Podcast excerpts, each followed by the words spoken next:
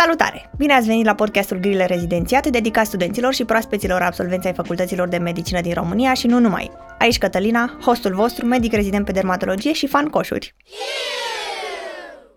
Astăzi vorbim cu Alin Teodosiu. Alin este medic rezident în anul 3 pe neurologie, într-una din clinicile din București și absolvent al UMF Carol Davila. În afara spitalului, acesta este cofondatorul proiectului MedThinker, a comunității Rezidențiat Plus și a celor două podcasturi Medicinistul Multipotent și Kidney and the Brain. Să-i dăm drumul! Salutare, Alin! Îți mulțumim că ai acceptat invitația noastră de a aduce valoare comunității Grile Rezi. Nu știu dacă în anul tău, în care ai dat tu Rezi, cerința pentru un euro era atât de mare, dar anul trecut cel puțin nota cu care s-a luat era sus. Da, într-adevăr, în anul în care am dat eu și o să ajungem probabil la povestea asta un pic mai încolo, a fost o chestie un pic mai particulară în sensul că Neura a fost luată un pic mai sus decât în anul precedent și în anul după ce am dat eu. E, eu a, a fost o aventură, o să vorbim un pic și pe partea asta, dar mulțumesc frumos pentru invitație, mă bucur să fiu în dimineața asta aici cu voi. Uh, și sper să avem o discuție cât mai utilă pentru colegii noștri care consideră această specialitate și, în general, să pot să-i las cu câteva informații utile. Pentru că eu știu sigur că în momentul când am dat eu rezidențiatul acum trei ani, Uh, nu prea am avut cu cine să vorbesc, adică pe, la momentul respectiv nu existau acest gen de podcasturi, cum avem noi, cum aveți și voi, cum sunt și alte proiecte care să ajute studenții să se orienteze un pic în timp și în spațiu și întotdeauna mă bucur să pot să dau o mână de ajutor. Așa cum eu te știu de pe MedThinker și m-ai ajutat enorm când învățam pentru rezi anul trecut, sunt convinsă că și alții o să fie surprinși, plăcut, plăcut surprinși că uh, o să te vadă în acest podcast și sunt curioși cum ți-ai ales uh, această specialitate. Ți-ai dat seama de la bun început că asta vrei? Ai avut indicii din facultate? Uh, la mine povestea a fost un pic mai complicată, uh, so bear with me. Uh, are o concluzie destul de bună, dar trebuie să ajungem la ea mai întâi. Uh, eu nu am fost genul de persoană care a pornit la drum știind exact ce o să vrea să facă după facultate. Și a fost în felul următor. În primii câțiva ani de, de facultate eram destul de convins că voi merge mai departe pe o ramură chirurgicală. Uh, atât de convins încât m-am uh, înscris inclusiv și am activat o perioadă în uh, Societatea Studențească de Chirurgie din România. Am cunoscut o groază de oameni foarte faini, am lucrat la niște proiecte foarte interesante, am avut și un mandat de coordonator de departament științific la către finalul activității mele. A fost o experiență super, super frumoasă și, sincer, cred că cea mai frumoasă experiență și cea mai utilă pe care am avut-o pe timpul facultății. Uh, fast forward până în anul 5 uh, și în momentul respectiv m-am cam convins că nu voi face ceva chirurgical. În principal, fiindcă um, ce făceam eu în cadrul SSCR, în cadrul departamentului științific, era mai mult legat de partea de de science, să zicem. Adică noi ne ocupam de uh, organizarea acelor sesiuni lunare de prezentări de cazuri, mai ne-am ocupat și de uh, prezentările propriu-zis din cadrul workshop-urilor noastre, adică nu a ținut foarte mult de partea de chirurgie. Și mi-a plăcut foarte mult. Mi-a plăcut inclusiv uh, partea aceasta de, de, de workshop-uri, de, de pedagogie, să zicem. Și a fost un moment destul de important pentru, pentru mine, în sensul care am făcut acest shift către ceva clinic și uh, ceva pe partea aceasta de educație medicală. După aceea, în anul 5, cum ziceam, am uh, avut uh, modulul de neurologie, care am avut uh, uh, norocul să îl fac într-una din clinicile foarte ok din, din noi, de la, din București de la noi. Au avut cursuri foarte, foarte frumoase și mi-a plăcut foarte mult de materia propriu-zis. Asta a fost în uh, toamna anului 5, adică pe la începutul anului 5, undeva în octombrie. Uh, am învățat, am trecut cu bine și uh, am fost foarte mândru de nota pe care am luat-o la stagiul, uh, la stagiul de neuro în momentul respectiv și am vrut să mă testez un pic mai încolo. Și în primăvara, adică octombrie, după aia primăvară, undeva martie-aprilie, am găsit un modul online la Universitatea Duke în momentul acela era un, uh, un trend foarte mare pe partea aceasta de, de MOOCs, de MOOC, de Massive Online Open Courses.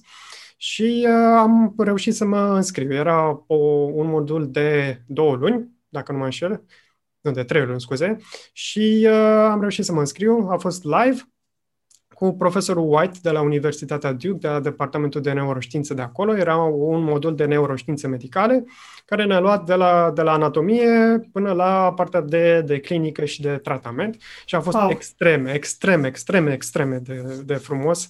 A fost, uh, profesorul White într-adevăr a fost un mentor, a fost o persoană extrem de deosebită și în ciuda faptului că avea în modulul respectiv, cred că câțiva mii de studenți uh, pe care nu i-a cunoscut fizic niciodată. Întotdeauna ne răspundea la mail-uri, la mesaje. A fost o experiență extrem, extrem de, de, de frumoasă și extrem, extrem de grea. În ciuda faptului că mă pregătisem cât de cât uh, pentru modulul de neuro de la noi, uh, chiar m-am chinuit un pic să, să iau o notă bună la, la cel de, de la Duke.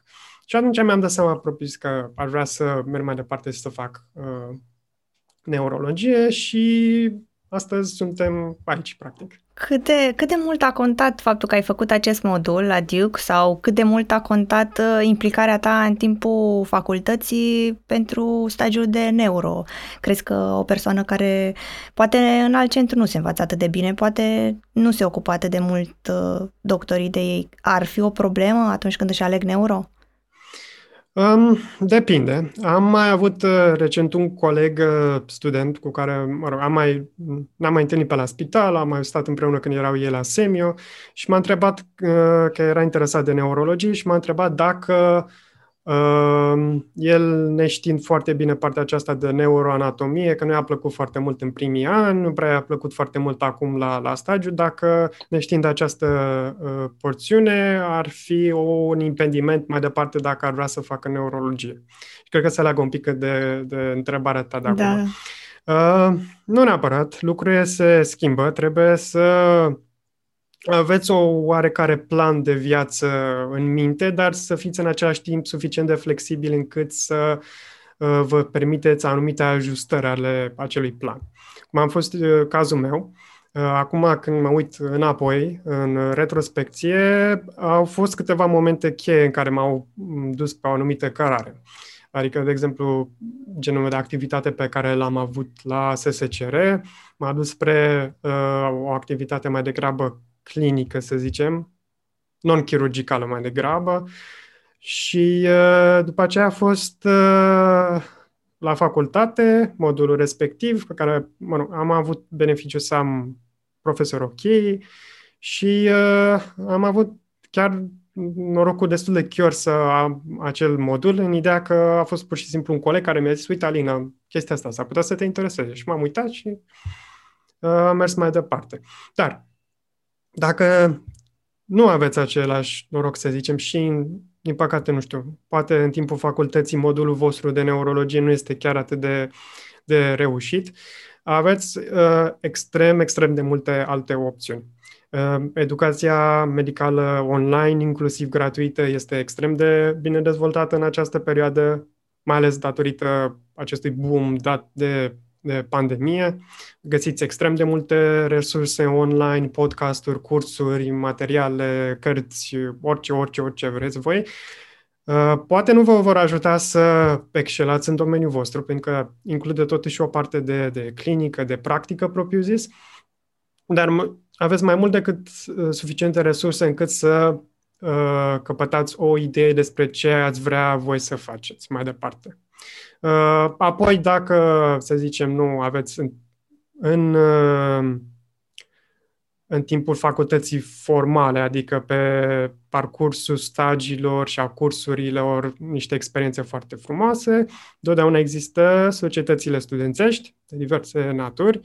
Eu sunt extrem de, de, de un susținător foarte mare al acestora. Uh, nu, nu, nu doar a SSCR-ului, dar și a celorlalte și vă pot ajuta foarte mult să vă deschidă noi orizonturi, să vă dea noi oportunități și, într-adevăr, uh, e într-adevăr și această opțiune. Uh, acum că tot ai zis de acest modul, sunt convinsă că cei care o să ne asculte ar vrea să îți pun această întrebare. Cum ai aplicat și cum a decurs tot traseul acesta de a ajunge să participi la modul? Uh, uh, sigur, încă este valabil, dacă nu mă înșel. Adică mi se pare că anul trecut m-am, m-am uitat de curiozitate.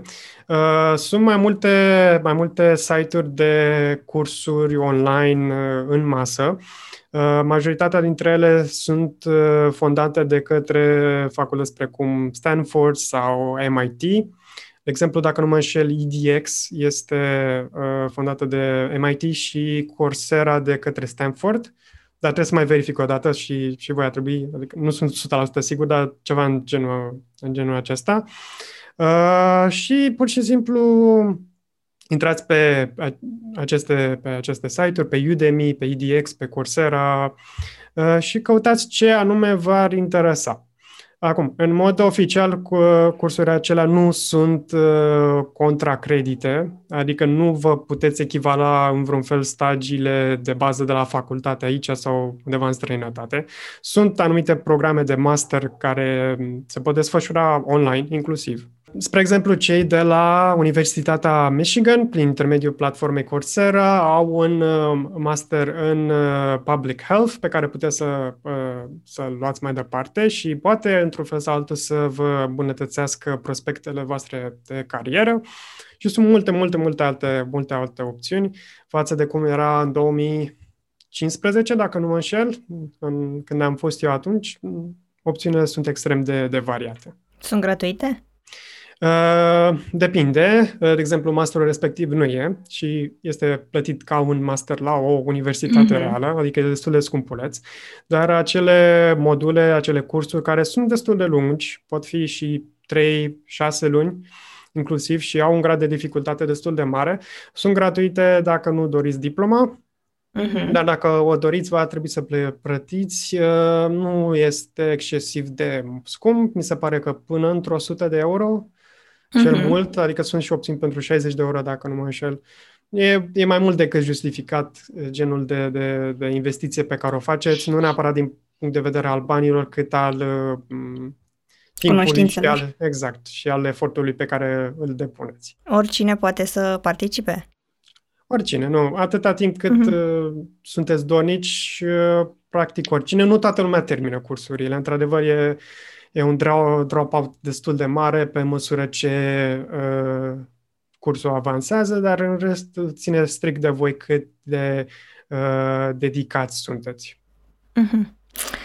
Păi să trecem la faptul că acum trei ani uh, uh, învățatul pentru rezi nu era atât de, mă rog, cum e acum, cu scheme, cu desene, cu podcasturi, cu tot ce se poate să fie folositor. Cum te-ai pregătit tu și punctajul pe care l-ai luat dacă te-a influențat cumva în alegerea neurologiei. Uh-huh, uh-huh. Uh, da, într-adevăr, exact cum ai menționat tu, acum trei ani când am dat rezidențiatul, nu existau la fel de multe opțiuni în niciun caz. Uh, și o mică paranteză pe care aș vrea să, să o fac acum, dacă tot ai menționat. Uh, colegii noștri mai noi, care se gândesc să dea anul acesta rezidențiatul, anul viitor, uh, Uh, să se gândească foarte bine în ce își investesc uh, timpul și efortul. Nu neapărat spun că a trebuit să vă folosiți numai de proiectele noastre sau numai de grile rezidențiat, dar în orice caz să vă străduiți un pic să vă dați seama dacă schemele, notițele, grilele sau orice altceva ați vrea să vă folosiți au într-adevăr un grad de, de uh, calitate de care să fiți mulțumiți, fiindcă nu nu toate proiectele acestea educaționale, medicale, din sfera online, trebuie să fie realizate de profesori universitari, dar în partea opusă, nu toate proiectele sunt uh, făcute în mod egal, unele sunt mai bune decât altele și e important să vă găsiți ceva de care puteți să fiți siguri și care, într-adevăr, să, să vă aducă un beneficiu studiului vostru. Uh-huh. Și e într-adevăr, durează un pic mai mult, e un pas în plus, dar asta este, să zicem, natura uh, unei diversități de, de, de proiecte și de resurse de care să vă folosiți. Aveți mai multe posibilități, dar trebuie să și uh, vi le selectați uh, în mod corespunzător. Acum, uh, bun, deci în momentul când am dat eu, din nou, nu existau la fel de multe opțiuni. Dacă nu mă înșel, exista grile rezidențiat. Da, da, da. da. și uh, încă un site mai mare de grile și cam atât. da, nu existau notițe, nu existau cursuri online, nu existau... Nu. Videoclipuri explicative, nic. Uh, și în principal ne-am străduit uh, și eu și cofondatoarea, care este și soția mea a proiectelor noastre, uh, să învățăm din compendii și ce am făcut care a fost extrem de util a fost acea uh, testare uh, spațiată folosind de grile, care este una din cele mai bune tehnici când vine vorba de memorarea pe termen lung a unei informații, această retestare spațiată. Cu toții am auzit uh, zicala aia că repetiția este mama învățăturii, este un uh, lucru extrem, extrem de fals, care este perpetuat, din păcate, foarte mult. E mult mai benefic pentru voi să depuneți un efort să memorați ceva decât să recitiți aceeași informație cu cât uh, este mai dificil de repetat, cu cât depuneți mai mult efort cognitiv în a uh, încerca să uh, memorați o informație, cu atât uh, informația respectivă va fi cu voi o perioadă mai lungă de timp. Mm-hmm. Știu că este foarte tentat să recitiți, dar nu o să aibă același beneficiu. Anyway, revenind, uh, noi am folosit grile, compendiile și după aia această repetare spațiată. Acum, legat de partea a doua a întrebării, cea cu um, punctajul dacă mi-a influențat alegerea, mai puțin alegerea specialității, dar uh, mai mult pe partea aceasta de uh, motivație de a porni proiectele noastre la drum. Eu nu am fost foarte mulțumit de punctajul pe care l-am luat, nu am fost foarte mulțumit de modul în care au fost evaluați candidații și încă nu sunt.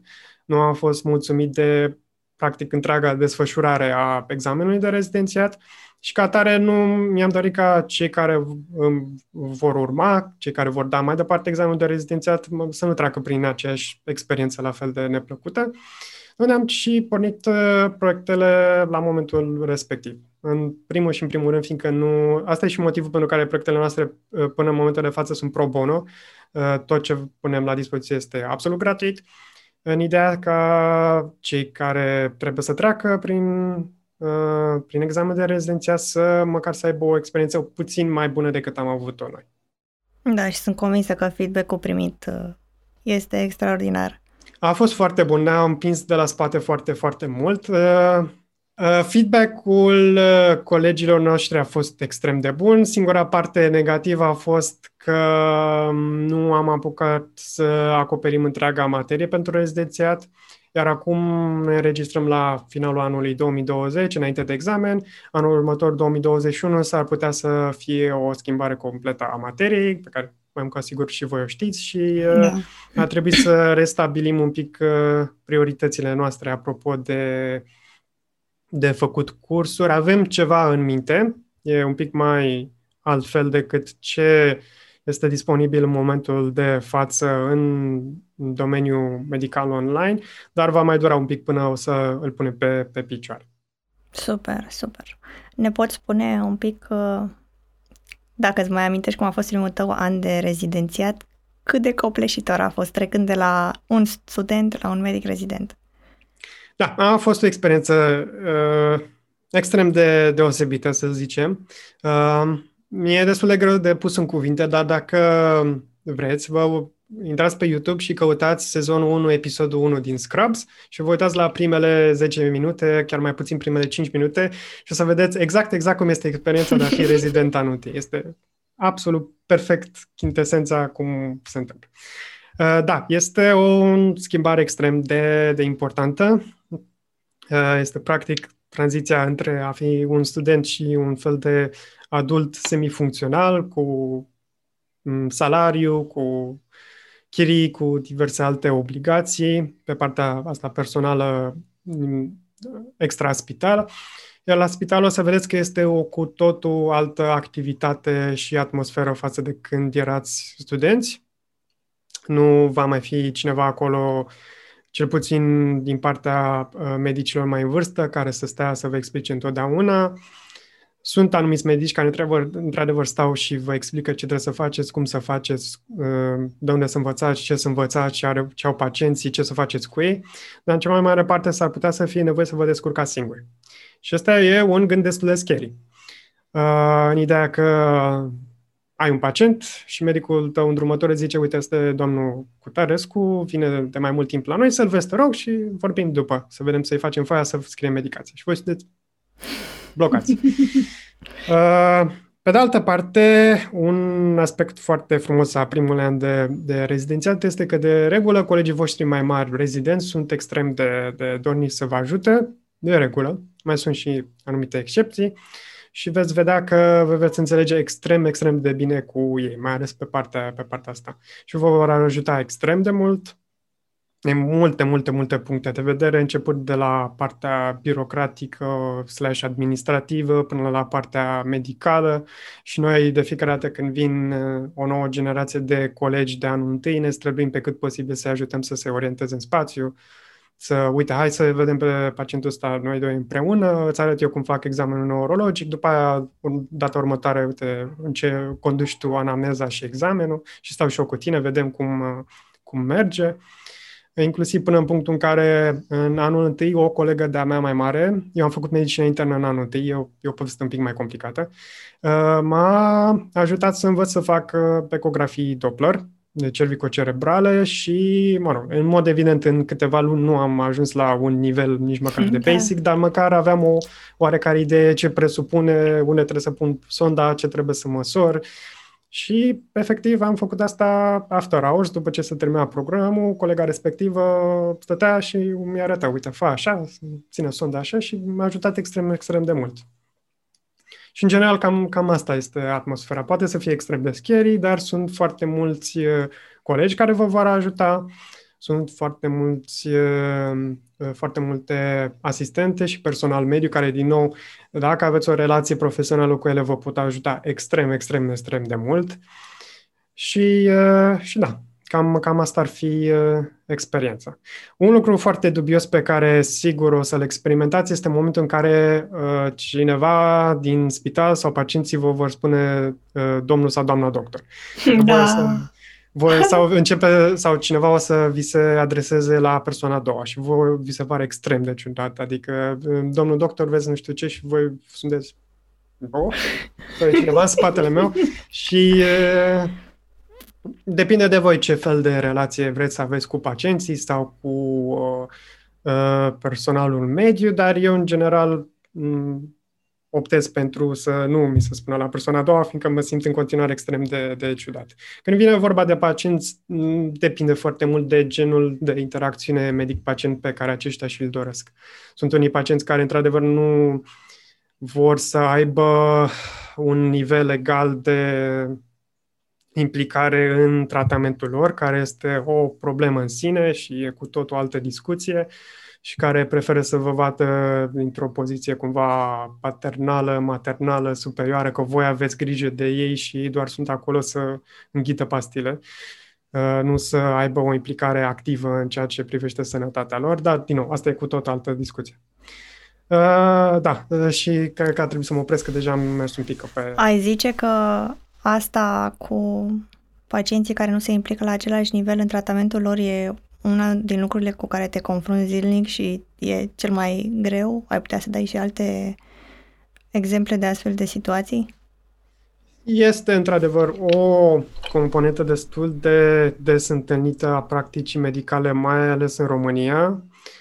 Uh, nu suntem singurii care avem această problemă în niciun caz. Practic, toate specialitățile se confruntă cu genul acesta de, de pacienți este și uh, în parte vina noastră, fiindcă noi așa suntem învățați în timpul facultății că ar trebui uh, condusă o conduită terapeutică, că ar trebui cumva să mergem la pacient să le spunem, uite, aveți asta, asta, asta, vreau să facem asta, asta, asta, bine, da, semnați, sunteți de acord, ok, mă duc să vă scriu condica. Uh, dar nu este întotdeauna cea mai benefică situație, deși pare cea mai eficientă, fiindcă gradul de complianță poate să scadă foarte mult. foarte, foarte des mi s-a întâmplat să petrec mult timp și efort să redactez o scrisoare sau un bilet de ieșire extrem de detaliat, pe înțelesul pacientului, cu foarte multe recomandări, atât igienodietetice cât și pe partea de medicație, ca după aceea pacientul să vină și să îmi dea impresia că n-a citit absolut nimic din ce i-am, i-am scris, eventual doar s-a uitat pe tabelul de medicație și lua pastilele în modul respectiv. Și este păcat, fiindcă sunt foarte multe probleme care pot deriva din partea asta, mai ales pe, din punct de vedere medical. Nu neapărat că ați depus voi mai multe efort și cumva s-a, s-a, s-a dus, dar este un dezavantaj și recomandarea mea ar fi să încercați să încă din start să aveți o relație cu pacienții în sensul în care îi implicați activ voi în ceea ce se întâmplă, ceea, opțiunile de tratament, opțiunile de investigații și să porniți de acolo, fiindcă veți observa că veți avea o relație mult mai bună cu pacienții. În momentul în care ei au un oarecare grad de control asupra ceea ce li se întâmplă. Sunt și, evident, situații în care nu se poate întâmpla asta, pacienții gravi, pacienții care nu se pot uh, implica în tratamentul lor din diverse motive, dar în general, să zicem, pentru cineva care este pe picioare, ar trebui să porniți cu genul acesta de mentalitate.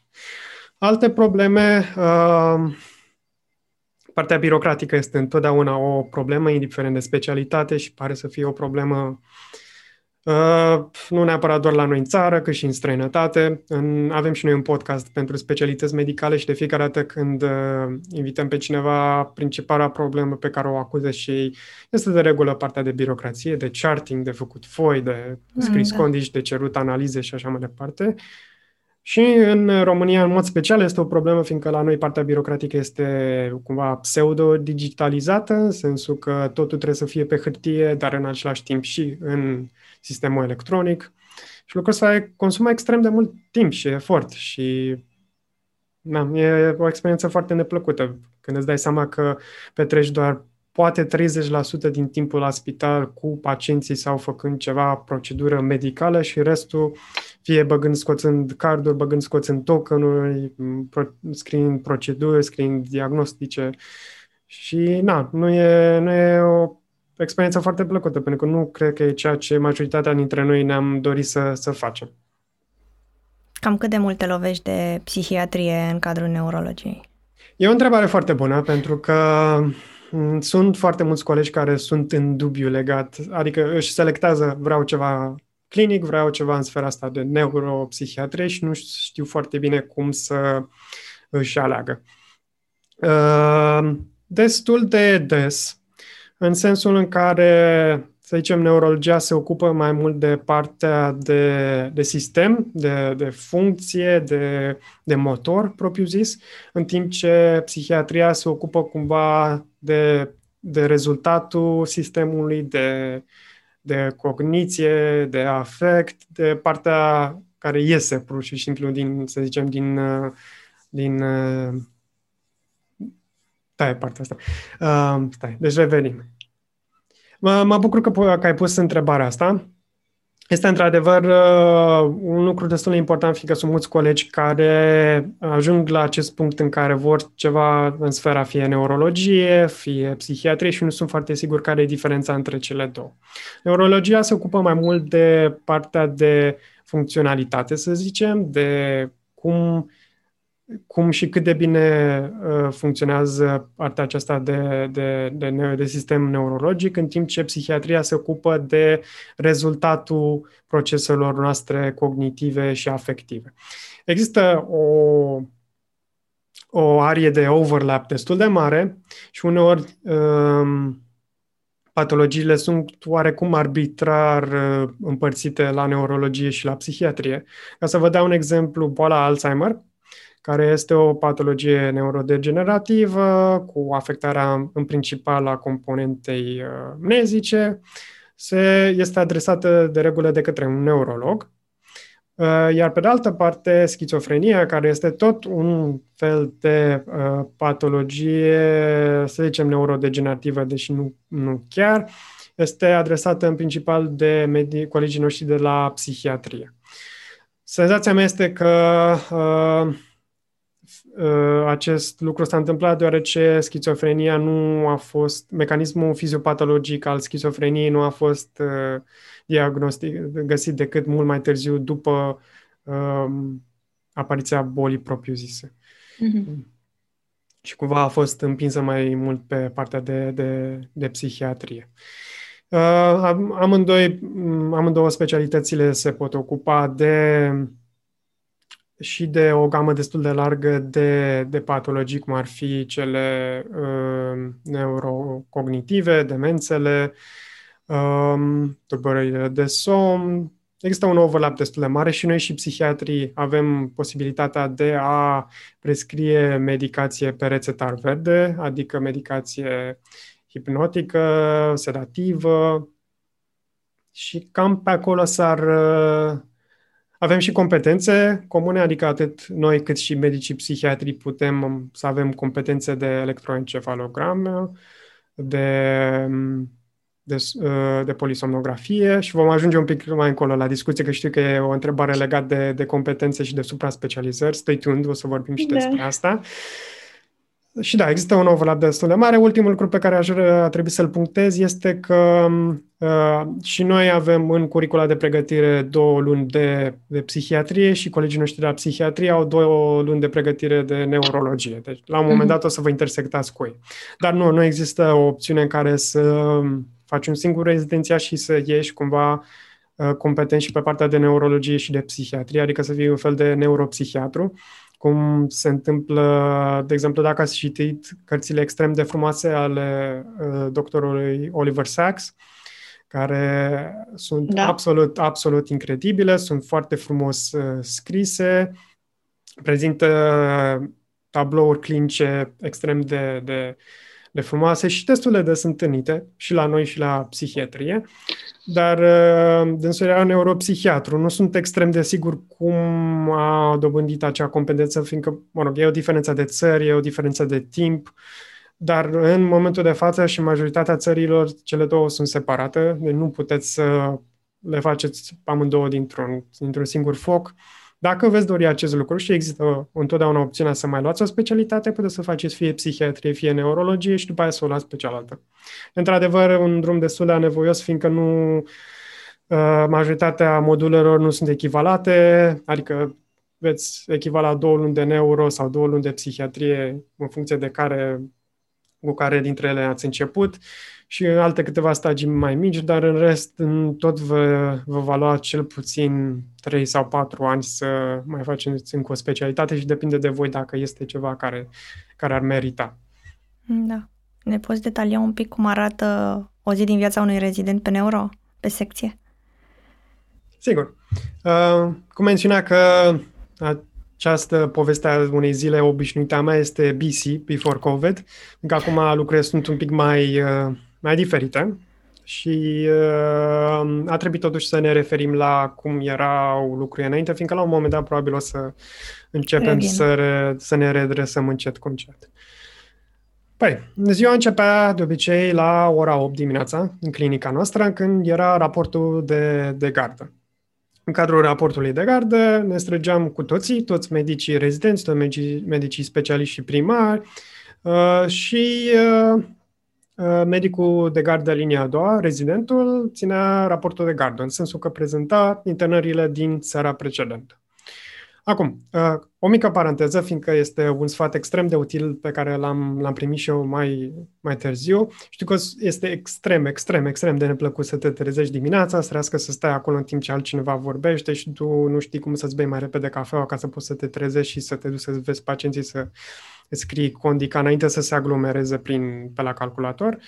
Uh, un sfat extrem de util este să încercați să fiți atenți la ce vă citește colegul care a fost de gardă, fiindcă și să vă puneți întrebarea eu ce aș fi făcut dacă venea pacientul acesta în garda mea, în sensul dacă aș fi putut să, să pun diagnosticul corect, aș fi știu ce să fac cu el, aș fi știu cum să scriu raportul de gardă, să prezint cazul, fiindcă dacă acest, acel pacient a apărut în garda colegului vostru, există posibilitatea ca un pacient foarte similar să apară și în garda voastră. Și în modul acesta voi vă pregătiți pentru în momentul în care veți fi voi de gardă și există posibilitatea să aveți un astfel de pacient. Dacă nu sunteți foarte siguri ce, să, ce ați fi făcut în, dacă schimbați locul cu medicul de gardă, să vă notați undeva și eventual acasă sau după, după serviciu să citiți, citiți un pic despre, despre patologia respectivă. E un mod de a vă stabili prioritățile legat de ce să învățați, când să învățați, cum să învățați. Bun, închei paranteza.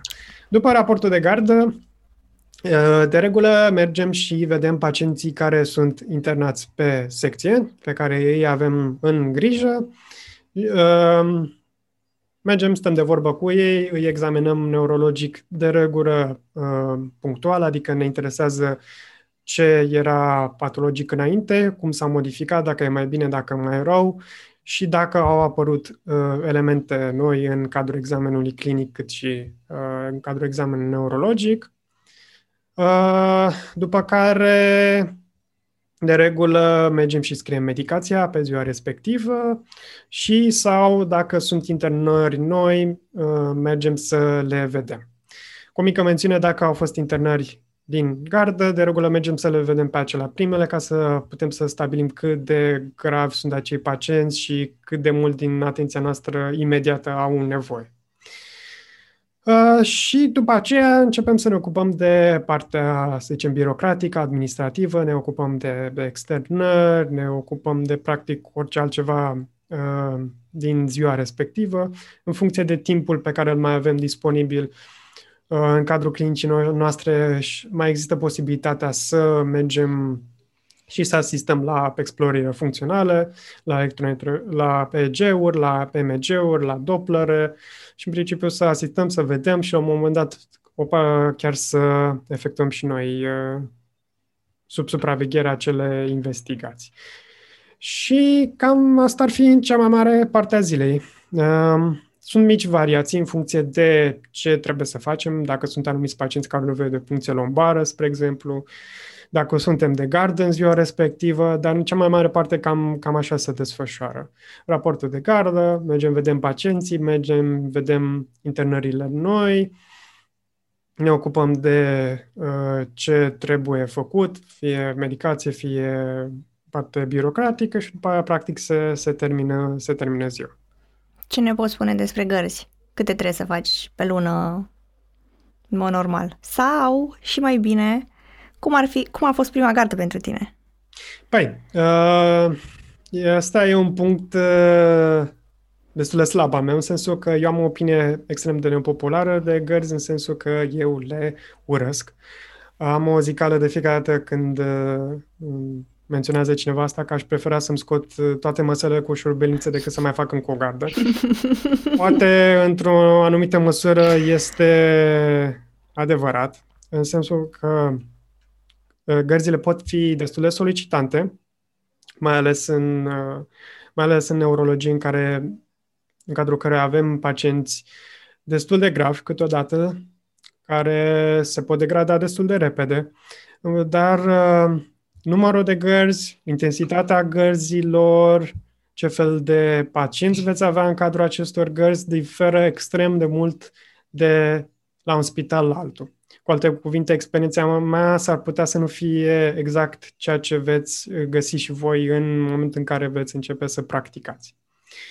Um, din punct de vedere legal, cu toții trebuie să facem o singură gardă obligatoriu neplătită. Asta este partea, să zicem, scrisă alb pe negru. Din punct de vedere al realității, lucrurile nu prea stau așa și în funcție de cât de puțin colegi rezidenți aveți, s-ar putea să faceți mai multe gărzi, deși, adică, cu alte cuvinte, mai mult ca sigur că veți face mai multe gărzi decât una. Cele mai multe gărzi pe care le-am făcut ca linia 3 au fost 3 într-o lună, Uh, cum menționa că le-am făcut în aceeași săptămână sau în aceeași interval de șapte zile, adică am făcut joi, sâmbătă, marți și a fost destul de solicitant chiar și ca linia a treia. Uh, iar în rest, diferă din nou foarte mult de la o clinică la alta. Unele spitale, după prima gardă de linia a doua obligatorie, dacă veți face mai multe, vă rambursează pe partea de, de bani, adică sunt plătite. din nou, diferă foarte mult de la un spital la altul dacă lucrul acesta se întâmplă.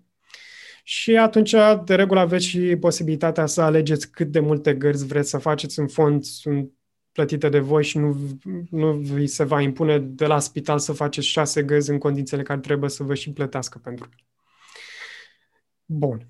Uh, asta pe partea de, de gărzi. Ah, și apropo de linii, uh, diferă din nou între spitale. La noi există trei linii de gardă.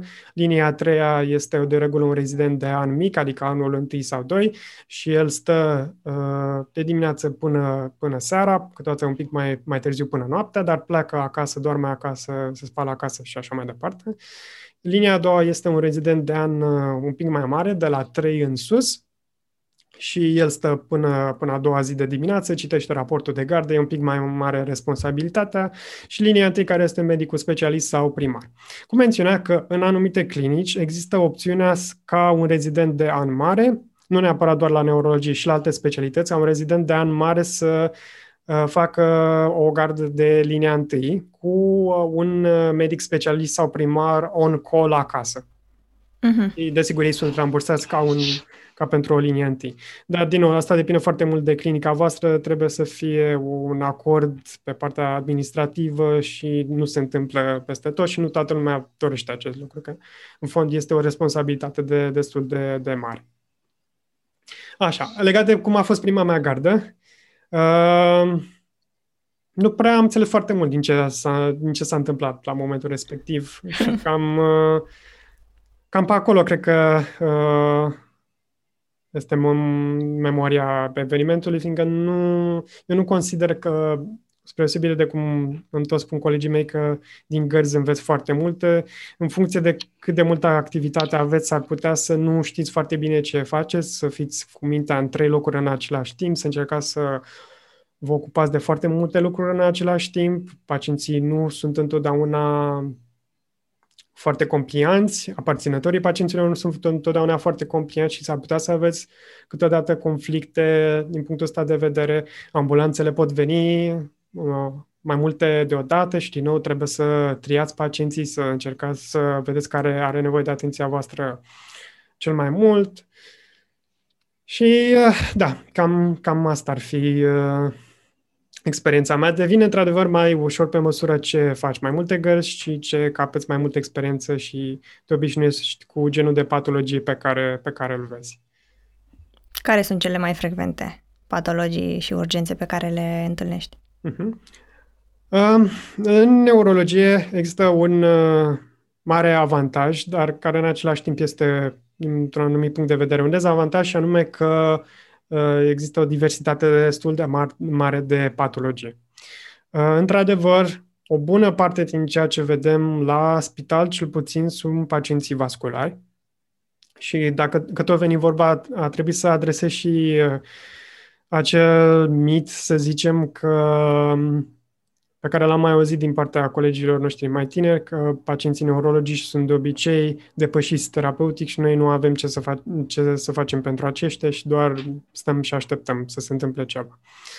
Există un mic sâmbure de adevăr în sensul în care, în momentul în care, și mitul ăsta pornește cel mai probabil de la pacienții aceștia vasculari, de la accidente vasculare ischemice, cele hemoragice, Acum, în momentul când uh, ai un astfel de pacient vascular, mitul a pornit de la faptul că dacă ei depășesc acea fereastră terapeutică inițială, cea de tromboliză, nu prea poți să faci mare lucru pentru ei decât să aștepți să se constituie deficitul și să începi prevenția secundară și partea de recuperare pe care o împărțim cu colegii noștri de la recuperare medicală.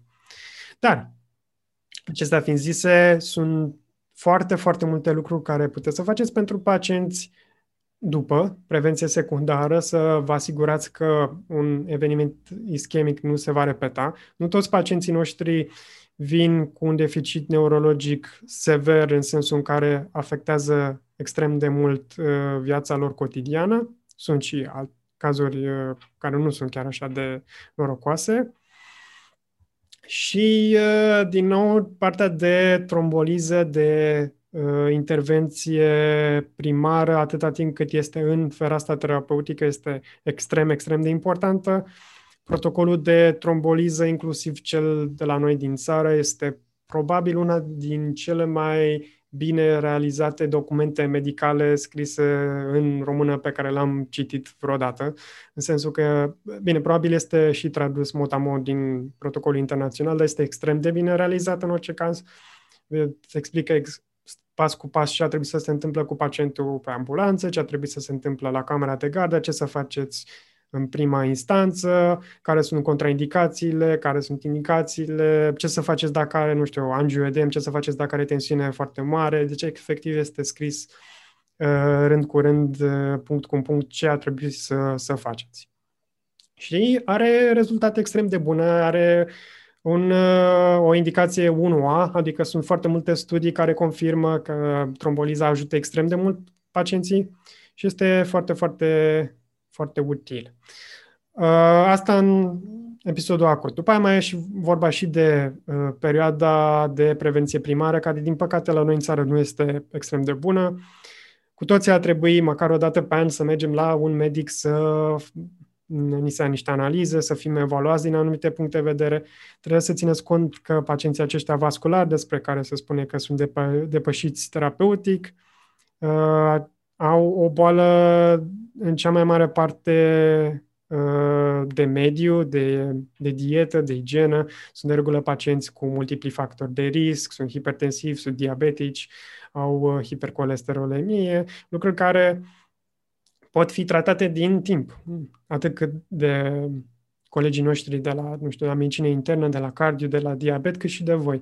Și lucrurile acestea pot preveni. Pur și simplu să ajungă în primul rând pacienții la voi și să fiți în situația în care nu puteți să mai faceți foarte multe pentru ei și doar așteptați să se constituie problema, deficitul și după aceea să încercați să remediați uh, ce se poate remedia. Cele mai frecvente? Și cele mai frecvente, scuze, am uitat, cred că am început să vorbesc foarte mult pe lângă și am început să uit uh, întrebări. Da, deci în principal sunt cei a zice 30-40% din experiența proprie, nu citez un studiu anume, fiindcă nu recunosc că n-am apucat să mă uit, 30-40% dintre pacienți sunt cei cu patologie vasculară, după, ca, după aceea restul de 60% sunt împărțite în foarte, foarte, foarte multe patologii. Revenind la ce spuneam inițial, există o diversitate extrem de mare, sunt extrem de multe patologii, Uh, neurodegenerative, de movement, autoimune, uh, câteva patologii infecțioase, avem și partea de sleep pe care o împărțim cu alți colegi, foarte, foarte mare diversitate. Și că tot veni vorba, că știu că era o întrebare, dacă există posibilitatea să îți alegi ce fel de patologie da, să da, da. vezi? Da. Da și nu. De fapt, nu și da. În sensul în care, pe parcursul rezidențiatului, va trebui să, să fiți expuși la cât mai multe din aceste patologii. Într-adevăr, nu veți apuca să vedeți de toate, fiindcă sunt foarte, foarte, foarte multe. În funcție de clinica în care vă desfășurați rezidențiatul, s-ar putea să vedeți anumite lucruri mai des decât altele. În funcție de medicii cu care lucrați, s-ar putea să vedeți mai multe lucruri decât altele.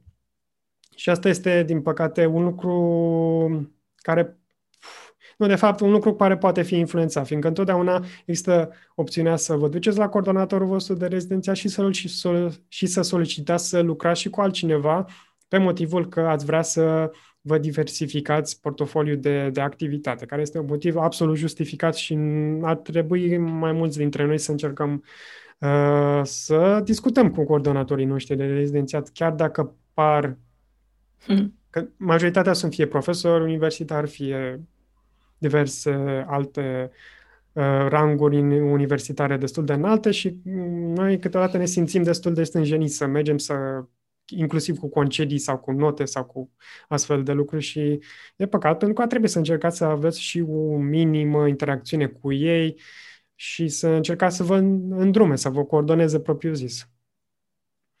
Uh, și pe timpul rezidențiatului, da, trebuie să vedeți cât mai multe din, din patologie și la un moment dat, probabil după rezidențiat sau chiar și în timpul rezidențiatului, dar după, să zicem, prima jumătate, după ceva ani de experiență, puteți să începeți să vă selectați anumite boli sau anumite categorii de boli care vă plac mai mult și să începeți să vă informați mai mult despre acestea. În ideea în care, din nou, vom, vom vorbi un pic mai mult când vine vorba de supra-specializări și competențe, uh, este incredibil de greu să fii informat la zi despre un grup de boli sau o boală anume care este ceva mai complexă și este absolut imposibil să fii informat la zi despre tot ceea ce înseamnă specialitatea ta. Și este mult, mult, mult mai valoros să vă canalizați efortul și competențele voastre spre ceva țintit și să încercați să vă dezvoltați și să deveniți foarte buni pe partea asta. Desigur, întotdeauna va trebui să aveți și o bază mai largă de cunoștințe. Uh, dacă vă imaginați o diagramă din aceea Venn cu două cercuri care se suprapun, v-aș recomanda să acea bază largă de cunoștințe să se suprapună și cu patologia cea mai gravă, cea mai urgentă din specialitatea voastră. Fiindcă în moment, să zicem că aveți un pacient cu o boală extrem de rară, care, mă rog, are un, un progres, o evoluție clinică destul de lentă, ani de zile, întotdeauna veți avea timp să faceți o pauză de 10 minute, să scoateți telefonul, să vă uitați pe UpToDate sau pe altceva. Dacă este un mhm. pacient grav, urgent, care în câteva minute s-ar putea să, să nu fie la fel de bine și printre voi, nu o să aveți posibilitatea respectivă și este mai important să vă canalizați uh, memoria către aceștia, către genul acesta de patologie și să o aveți întotdeauna la, la îndemână. Că tot adus ești vorba de supra-specializare de dori, care sunt uh, oportunitățile de supra-specializare în neuro? Ok. Uh, trebuie să facem o mică distinție și asta e valabil peste tot, nu neapărat doar de neurologie, între supra-specializări și competențe, fiindcă nu, nu sunt același lucru. Și să, înce- să începem cu competențele. Competențele sunt proceduri sau tehnici pe care voi uh, sunteți apți să le faceți. Cu alte cuvinte, colonoscopia, ecografia de cor, de abdomen, EEG-ul, acestea sunt competențe. Supra-specializările sunt un lucru ceva mai informal, în sensul în care uh, în România nu există acest concept formal de supra-specializare, uh, inclusiv dacă ar fi să vorbim despre o specialitate mai de nișă, cum ar fi neuropediatria sau uh, cardiologia pediatrică, deși par să fie supra-specializări, ele sunt specialități de sine stătătoare, cel puțin de câțiva ani. Și supra-specializările, într-un fel, sunt acea selecție de boli sau de anumite boală de care voi sunteți interesați și care voi vreți să fiți extrem de uh, profesioniști în ea. Cum ar fi, spre exemplu, o parte din colegii mei care lucrează la spital și sunt foarte pricepuți, sunt foarte pasionați de partea aceasta de, uh, de movement, de, de Parkinson, de Parkinsonisme, de dischinezii și deși văd de toate, ei sunt foarte buni mai ales pe partea asta. Alți colegi se ocupă de partea de sleep, sunt pasionați de partea de sleep, cum sunt și eu și îmi doresc să mă perfecționez pe partea asta.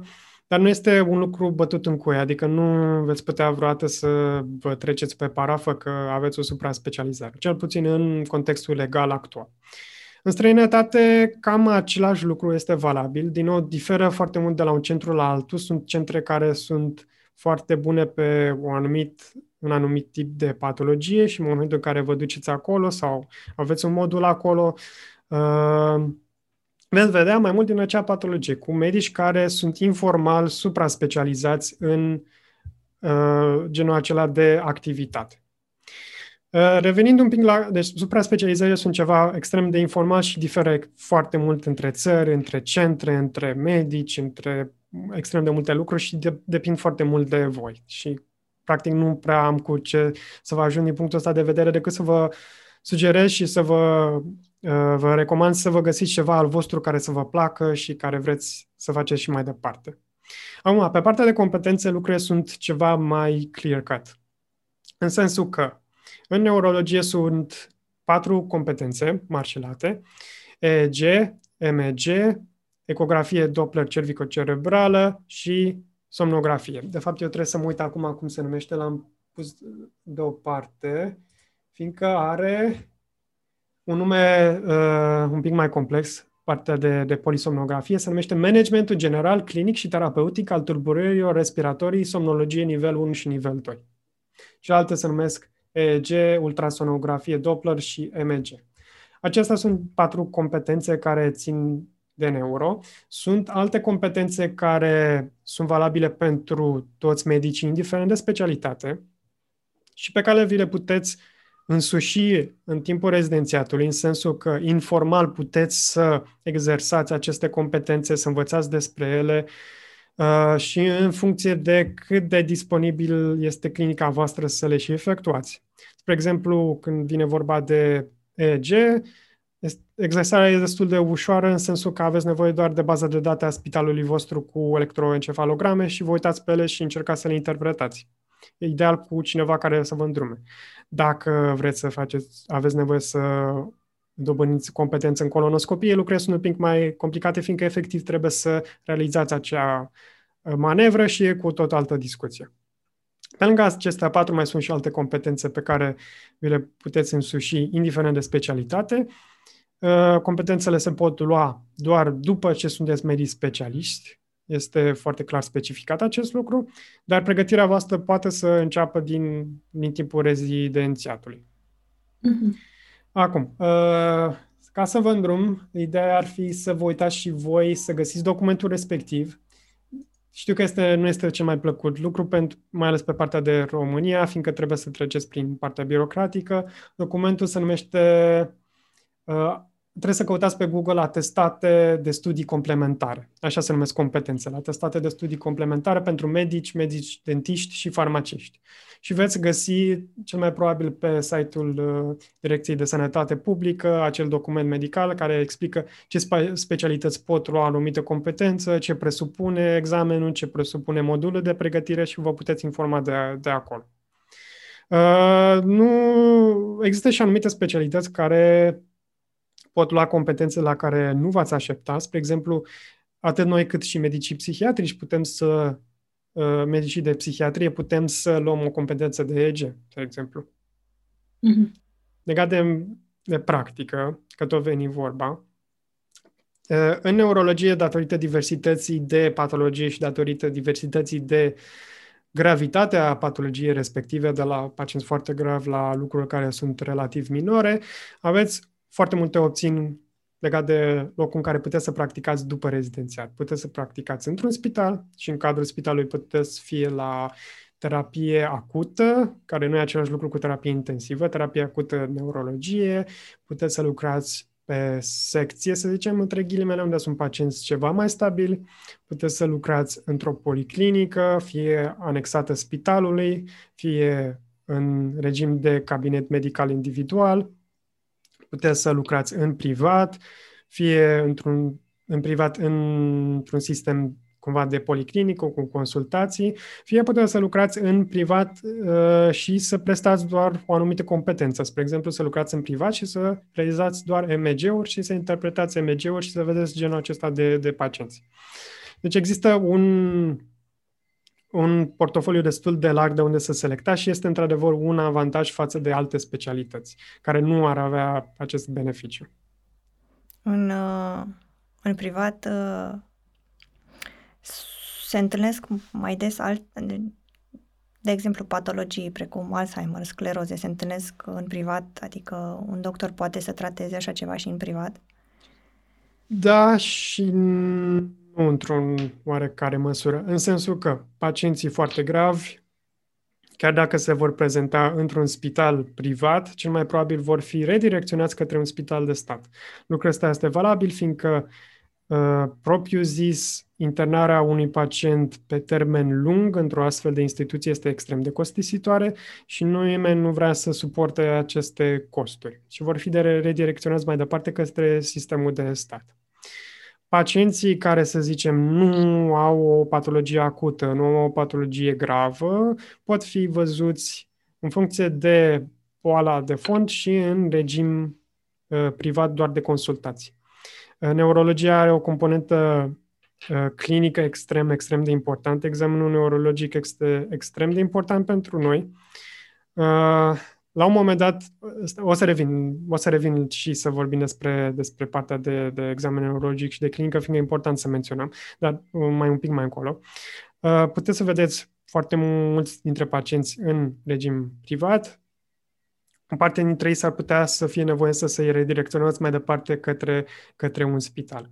Spre exemplu, pacienții cu scleroză multiplă. Scleroza multiplă este o boală autoimună demilinizantă extrem de des întâlnită, sunt extrem de mulți pacienți, este cea mai frecventă. Uh, au nevoie de un tratament imunomodulator de fond destul de scump, care, din fericire, este compensat printr-un program al Casei Naționale și ca tare ei nu trebuie să plătească absolut nimic, dar în fiecare lună trebuie să se prezinte la un spital de stat ca să își ridice rețeta sau o dată la trei luni în funcție de uh, niște criterii administrative. Și acei pacienți, să zicem, sunt diagnosticați în regim privat, fac um, un uh, IRM cerebral, un IRM uh, cervical, sunt diagnosticați în privat, după care trebuie să fie trimiși mai departe către un sistem de stat ca să poată să fie incluși în programul național și să își poată um, înceapă, să, să poată să înceapă tratamentul. Dar sunt și alte situații, sunt foarte multe uh, boli relativ benigne care, care pot fi văzute în regim de policlinică, cum ai menționat și demențele, tulburările neurocognitive. Aveți opțiuni. Cam cât de ușor e să îți găsești un loc de muncă după ce termini rezidențiatul, mai ales dacă n-ai un post într-un spital de stat? Um, întotdeauna când vine vorba de medicina în România, lucrul ăsta este destul de complicat. În funcție de specialitatea pe care o aveți, ar putea să fie mai complicat sau mai puțin complicat.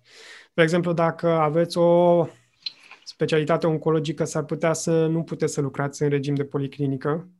Nu sunt foarte informat legat de lucrurile acestea, dar atât cât știu de de hematologie, de oncologie, nu este cel mai fezabil lucru. Uh, dar neurologia, din nou, vă oferă destul de multe posibilități din punctul ăsta de vedere. În spital depinde foarte mult de situația centrului vostru, de spi- situația spitalului vostru. Unele spitale chiar au un număr destul de mare de medici specialiști relativ tineri. Inclusiv la noi în spital sunt foarte mulți care, pe care îi adresăm la pe, pe, pe primul nume, Mihaela, Roxana și așa mai departe, care ne înțelegem foarte bine, dar sunt și alte spitale care nu au această deschidere față de noi angajați, să zicem. În regim uh, privat o să depindă foarte mult și de activitatea voastră extracurriculară, adică cel mai probabil nu va fi suficient doar să terminați facultatea, să terminați rezidențiatul, va trebui să vă dați dovada și de altceva, fie de o competență, fie de, nu știu, alt, altfel de activitate pe plan profesional, fiindcă practic este o corporație acolo. Trebuie să vă duceți cu același mindset la un interviu ca un coleg de-al vostru din IT, să zicem, sau din alte, din alte domenii de activitate și trebuie să aveți ceva al vostru care să vă diferențieze de alți candidați. Uh, mai este și opțiunea de policlinică. Acolo fie puteți să găsiți un loc de muncă în cadrul unei policlinici afiliate al unui spital sau puteți să începeți activitatea în regim de cabinet medical individual, uh, care e un pic mai, mai simplu de, de realizat, dar sunteți practic pe cont propriu, în sensul că vă înființați voi cabinetul și aveți un contract cu casa de asigurări și sunteți plătiți per pacient. Și mm-hmm. depinde foarte mult cât de bine reușiți voi să vă vindeți, cât de uh, mare este prezența voastră online sau, în general, cât de bine aveți uh, um, cât de bine știu pacienții despre voi, fiindcă fie puteți să aveți doi pacienți pe zi sau doi pacienți pe lună și să, practic, să ajungeți în sapă de lemn sau să aveți mai multe, mai multe programări decât, decât puteți să faceți față. Din nou, depinde foarte mult de, de voi și de ce ați realizat deja și ce puteți voi să vă realizați. Care crezi că sunt uh, cele mai bune centre de pregătire din România? Din ce ai auzit pe la colegi sau experiența. Asta cu de ce am auzit e foarte bine punctat, în sensul că pe nicio specialitate în România nu există o statistică obiectivă a performanței rezidenților în anumite centre. Adică nimeni nu știe obiectiv, clar, statistic, care centru este mai bine, în care centru este ceva mai bine. Teoretic, fiind o uh, specialitate clinică, aveți un pic de aveți un mic beneficiu în sensul că cea mai mare parte a ceea ce trebuie să știm noi este să poate învăța din cărți, din cursuri, din alte lucruri. Colegii noștri din specialitățile, din specialitățile chirurgicale nu au același beneficiu, fiindcă ei trebuie să învețe efectiv uh, practicând uh, specialitatea lor. La noi e un pic mai, mai ușor din punctul ăsta de vedere, dar și practica clinică își are rolul său și este foarte importantă. Uh, atât cât știu, sunt trei centre mai mari care sunt foarte bune, la noi în București, în Iași și în Cluj.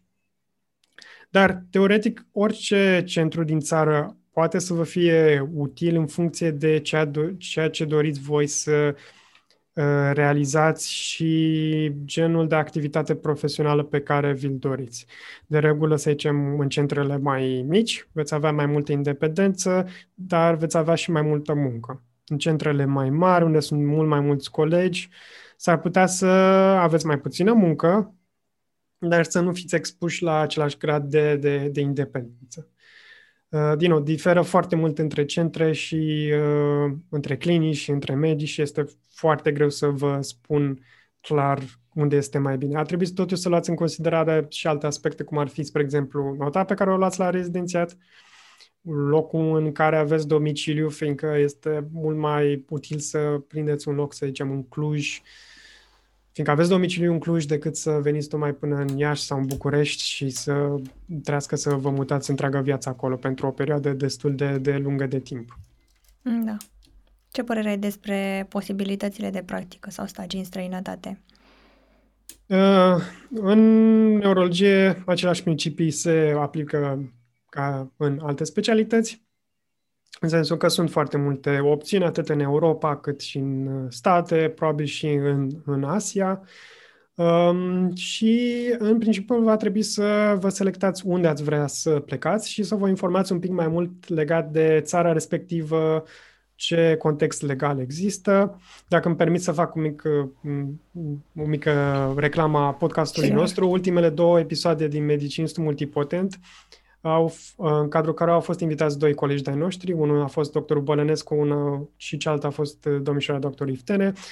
Uh, primul este pe medicină internă, internă în Michigan, în state, și pe lângă discuția pe care am purtat-o legat de medicină internă, am vorbit și despre cum aplice acolo, ce se întâmplă, procesul propriu-zis, punctat fiecare pas.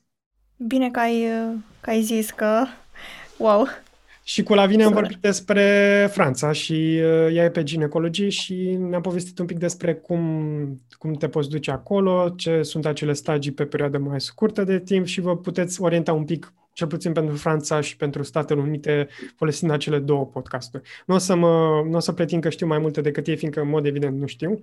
Iar legat de alte țări din Europa, din nou, nu sunt foarte bine informat, va trebui să vă faceți un pic temele.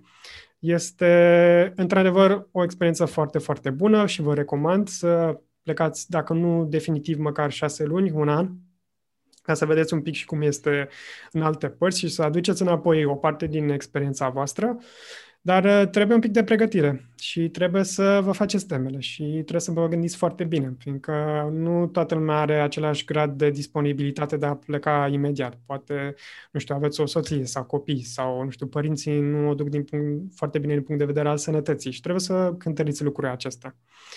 După aceea trebuie să vă gândiți dacă vă duceți undeva unde veți fi plătiți pentru activitatea pe care o prestați sau nu o să fiți plătiți pentru activitatea pe care o prestați. Și diferă foarte mult în funcție de, de, de fiecare țară în, în parte. Dacă ar fi să pleci după terminarea rezidențiatului tău pe neuro, care ar fi motivele pentru care ai face-o? Uh, Probabil ar fi tot legat de partea aceasta administrativ-birocratică. De bine de rău, în, la noi în țară, cel puțin în centrele mai mari și în orașele mai mari, avem accesul la foarte multe lucruri care sunt și în străinătate și lucrul ăsta, de lucrul acesta nu mi-am dat seama decât în momentul în care am fost uh, rezident. Uh, cea mai mare parte a tratamentelor și a procedurilor care se regăsesc în străinătate avem și noi acces la ele, cu mici excepții. Uh, și avem și o colaborare foarte bună cu nu, cu medici și cu laboratoare și cu alte instituții din străinătate. Medicina a devenit un fenomen global în ultimii câțiva ani, a fost foarte mult împinsă și de partea aceasta de pandemie și, vă veți, ve- și veți vedea că va fi foarte ușor să interacționezi și cu colegi din străinătate pe care nu i-ați cunoscut niciodată. Deci, din punctul ăsta de vedere, nu, nu ar fi o problemă. Problema este, din nou, partea, partea administrativă, fiindcă uh, neurologia în sine este o specialitate extrem, extrem de frumoasă. Mie îmi place în continuare extrem, extrem de mult.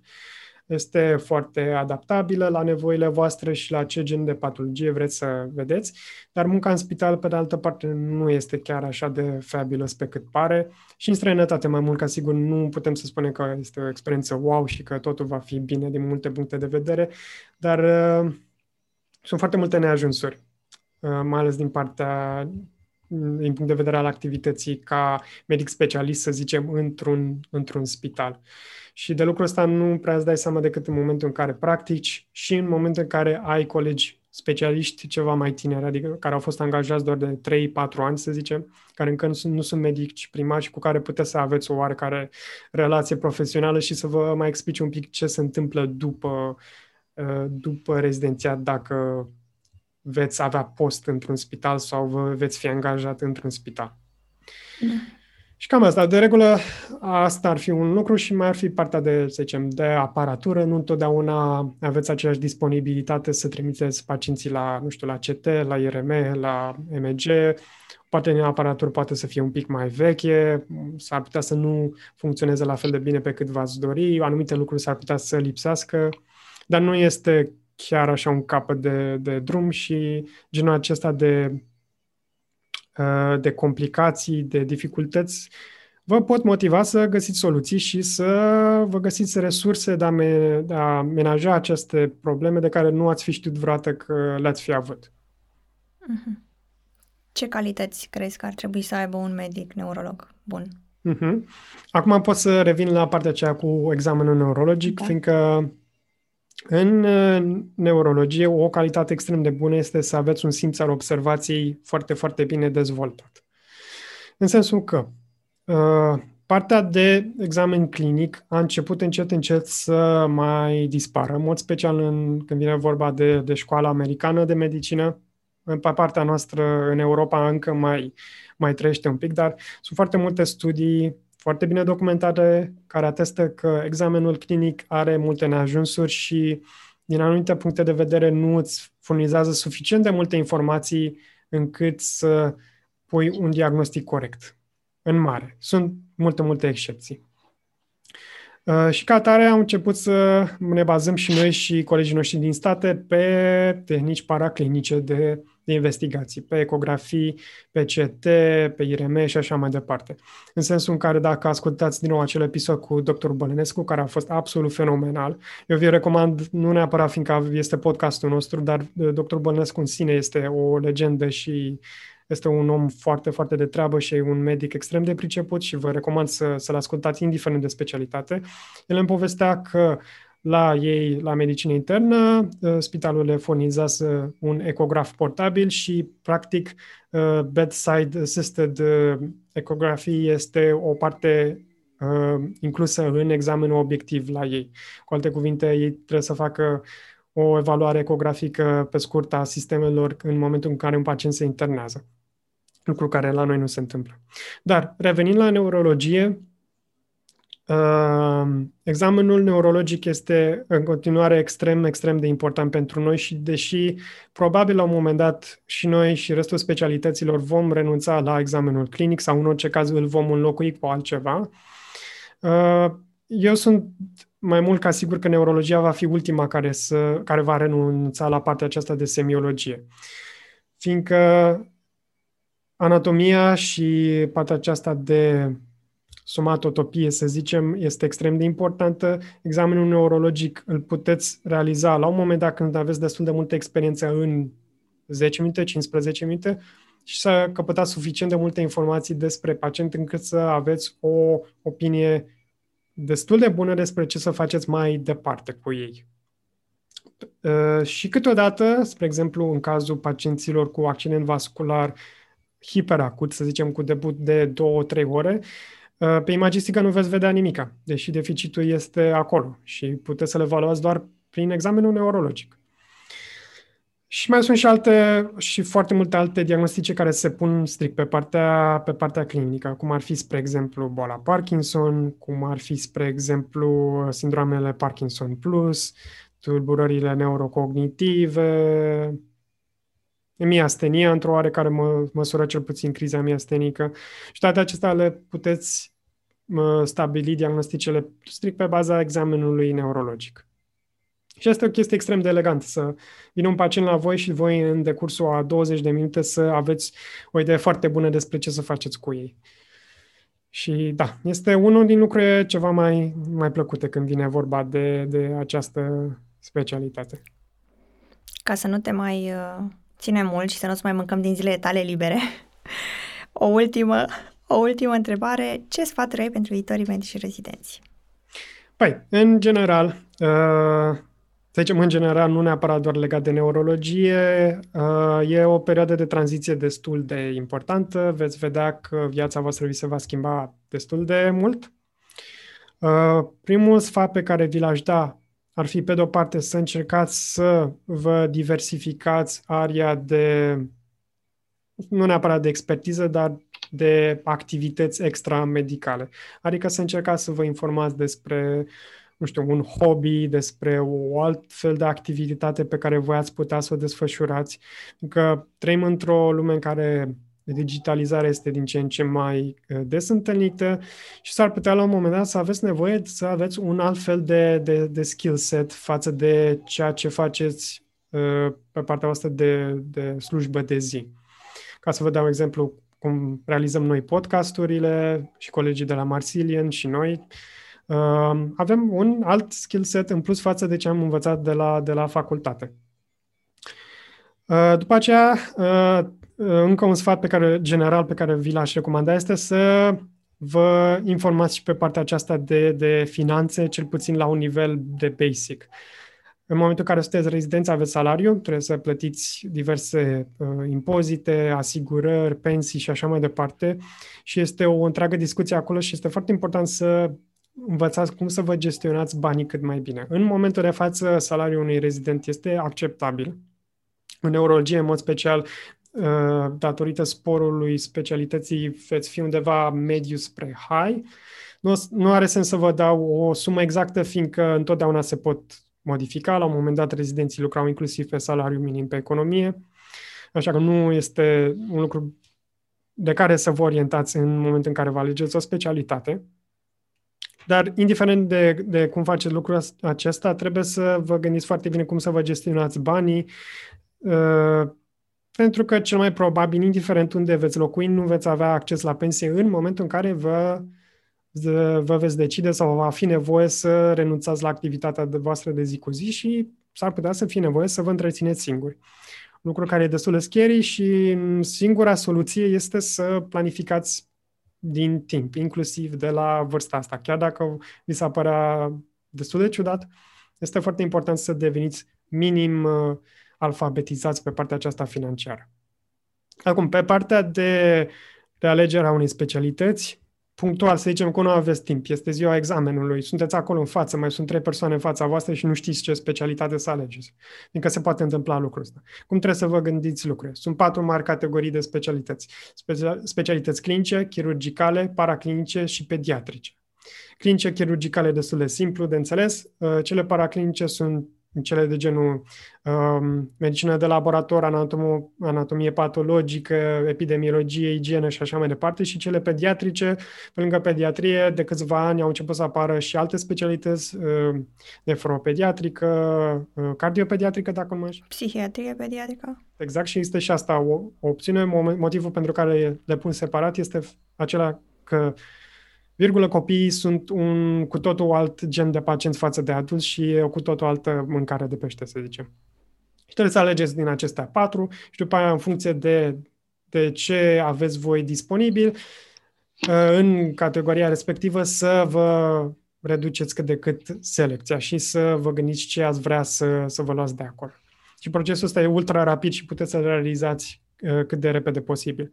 Acum, există întotdeauna posibilitatea să nu fiți mulțumiți cu ceea ce ați ales și cu specialitatea voastră și să fie cu tot altceva decât știați voi de la stagiu sau um, care, de care v-ați aștepta. Un lucru pe care ar trebui să, să știți este că rezidențiatul, deși este un examen destul de greu și este probabil ultimul examen de aceeași dificultate pe care îl veți avea în cariera voastră, arguably, uh, nu este un capăt de drum. Întotdeauna veți putea să îl mai dați odată. În fiecare an există diverse uh, contexte legale în care puteți să vă schimbați specialitatea pe una deficitară, spre exemplu, în momentul de față. Așa că e important să nu vă panicați extrem de mult din start, să, să considerați, gata, s-a terminat viața mea, trebuie să fac asta, o să fiu mizerabil. Nu. Există și întotdeauna și alte, și alte opții. Super. Păi, cred că am ajuns la final. Noi îți mulțumim. Ne bucurăm că ai ajuns aici. Până la, uh, până la urmă facem același lucru pentru viitorii și eu mă bucur că, că m-ați primit. Acum am observat că au trecut aproape două ore, nu mi-am dat seama. nu, că nici eu nu mi-am dat seama. Foarte multe informații valoroase. Ne bucurăm că ai venit și sperăm să lucrăm împreună și pentru viitoarele proiecte. Mai mult ca sigur, sper că cei care ne ascultă că au căpătat câteva informații utile și a, ca o mențiune finală, dacă veți avea, nu știu, orice fel de întrebări legate de neurologie, puteți să mă căutați pe orice fel de rețea de socializare, pe Facebook, pe Twitter pe, uh, și la e-mail puteți să mă găsiți la alinarondmedthinker.net da. Vă voi răspunde cât de repede posibil, absolut orice puteți să mă întrebați și cu cea mai mare plăcere și cât de repede am disponibilitatea vă voi răspunde. Dacă e ceva care nu am acoperit cumva în cele destul de multe două ore. Bine, atunci. La revedere atunci. Pa, pa, pa. pa, pa.